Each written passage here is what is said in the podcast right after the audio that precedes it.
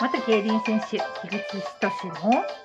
自転車道場神掛 け見かけました。 なんとか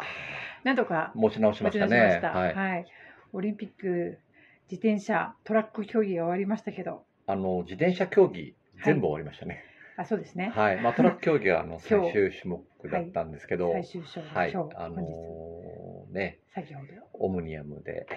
オムニアム女子で、はい。はい、梶原優美選手が金メダル。銀メダル、女子初ですよ。女子初ですね。おおめでとうございます。すごかったですね。すごかったですはい、ね。まあ一日で4種目やらないといけないんですけど、各種目間のレスト時間がめっちゃ短かったですね。短かったですねね。中距離種。目で、 えで最後ポイントレースね、はいえー最後のあれ何周だったかな、もう10周切ってたと思うんですけど、はい落車があって、えありましたね。はい、でまあニュートラル梶原選手はい、ええまあニュートラルで復帰して、はいまあ無事ゴールということで、まあ銀メダルは確定したんですけど、はい、うん、タフですね。タフですね。はいはいうん梶原選手の調子は最初に行われたスクラッチはい見、ながら菊池さんも本調子じゃないのかななんか言われてましたよね。そうですね、うんあの本先調子というともあうりんま、すけど先行選手、先行した選手の番手って2番手を回ってたんですけど、うんはいまあ、あの250バンク、まあ、関東がかなりきつくて、まあ、コーナーの R もきついんですけどね、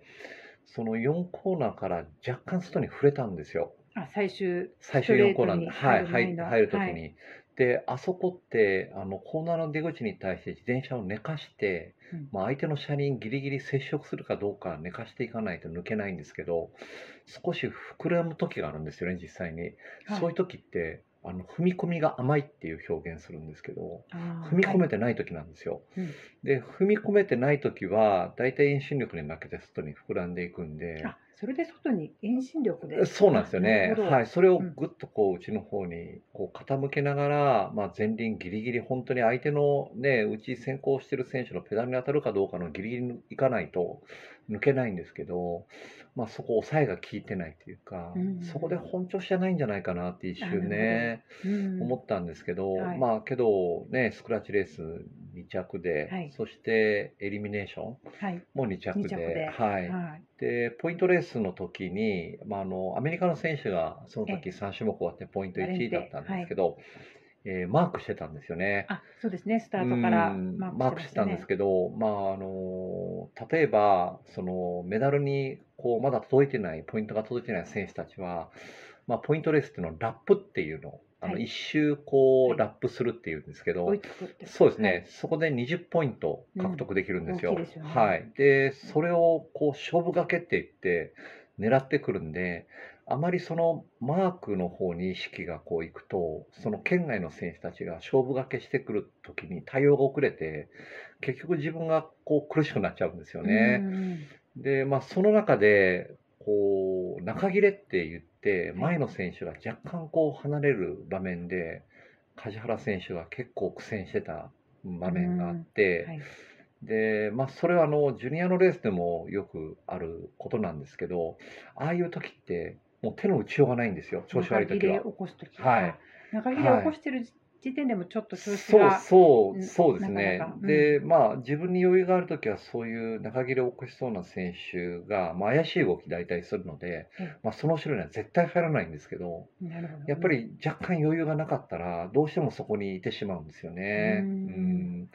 まあ、けど、それをね、なんとかしのいで、まあ、あのレース後のコメントで、まあ、本人が、まあ、運もありましたっていう話をしてたんですけど、そうですうんね、最初のスクラッチも大量落車がはい、まあ、あありれましたもよね、ね。あのうん本当に前にいたんで、うんあのそれを避けれましたし、えまあ、あの調子の方はどうなのかなっていう感じだったんですけど、やっぱ運を引き寄せましたよね。えそうですね、うん落ち着いてポイントも、もう結果2位で、銀そうメですねダルに向かって、そうですあね。のね、そうですね。まあ、あの運っていうものやっていったかなはと、なんかこう待ってても来ないんでね。そうですね、はい、やっぱり運も実力のうちって言ってあの自分たち競輪の世界ではよく言うんですけど、まあ、実力ある選手の方に運は向いてくる し、うんまあ、その運を向くようなレースをしていくっていうね、ことを常に心がけてます。うん、なるほど。うん、はい、梶原選手は、まあ、とにかく銀で。銀うんで、素晴らしい。よかったです女子初ですからねおおめでとうございます。うんこれかね、らあの、うんコメントでもこれからあの自転車競技のレベルを世界レベルに上げてそうですね。競そ技して人口も増競技や人口も増やしてっていはう話をしていただいたんで、はい、みんなで頑張りましょうって言ってたんで、菊池さんもね、はい、ジュニアの育成の方で。頑張ります。で、で、ね、オリンピックの会場になった伊豆のベロドロームなんですけど、自分も実際走ったんですよ。 あ、あのコーチの人。まあ、資格はい資格の時に取引得の時退後だったんですけど、ええ、どうでした。全然違いまやーす。なんかね、あの女子の選手とか、ええあ、まあ、全く違います ね。あの。関東が。 45度ですよ。 ね、コーナーもきついですし、え、で、まあ、そのコーチの講習の時に、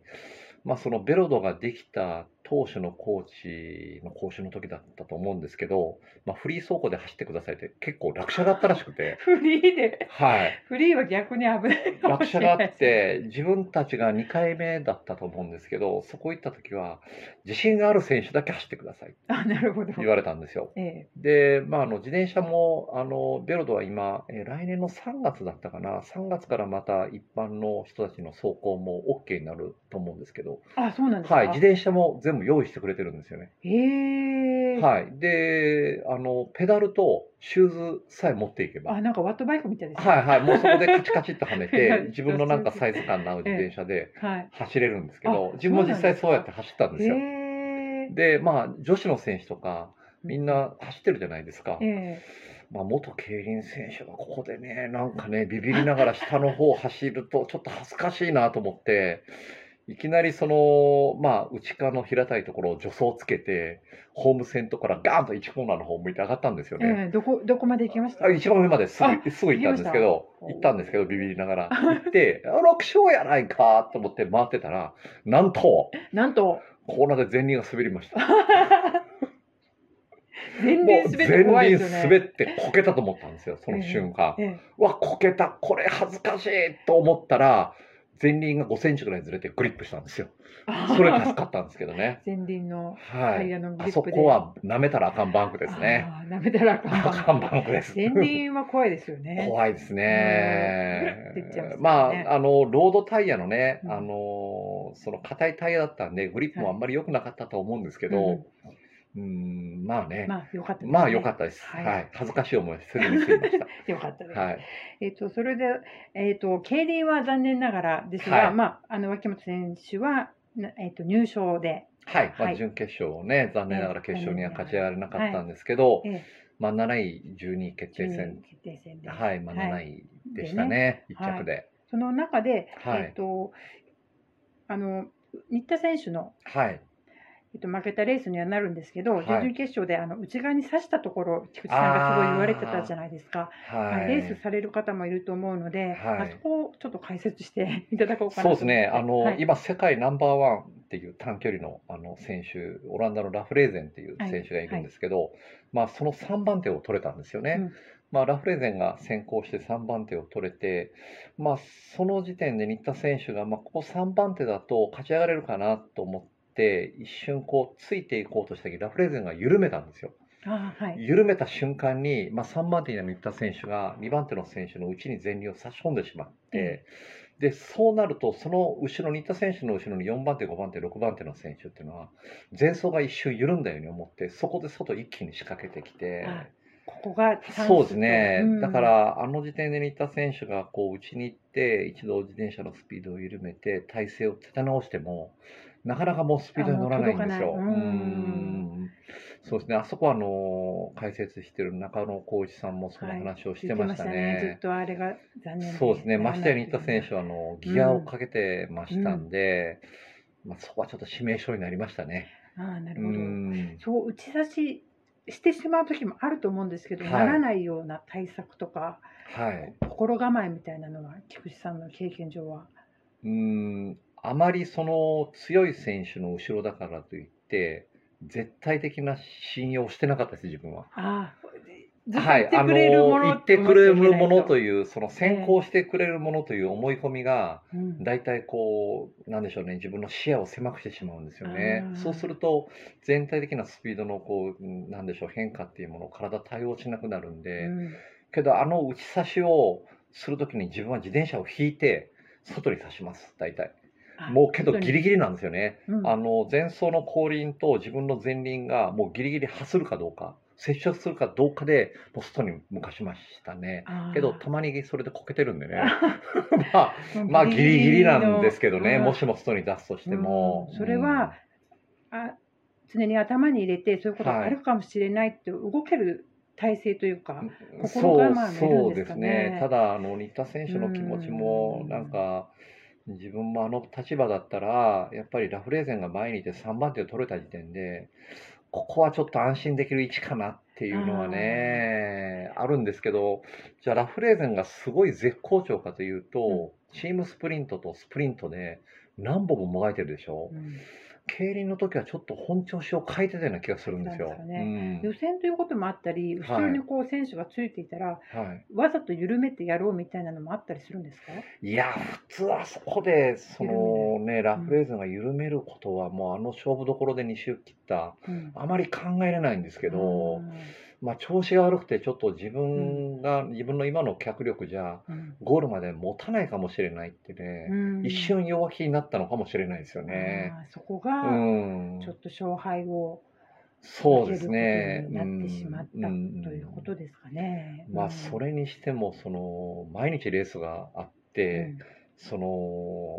まあ、走るその間隔もひすごい短いじゃないですか、え競輪なんて準々決勝と準決勝と決勝30分ぐらいしかなかったと思うんですよ。えそうですね。はい、それをもがいていくでしょ、うん、でかといってその決勝で優勝したイギリスの選手ね、えっとご夫婦でやってる選あ手はい。はいえっとえっとジェイソン・ジェイソンケケニニーーケニーはでいすね、あ終わり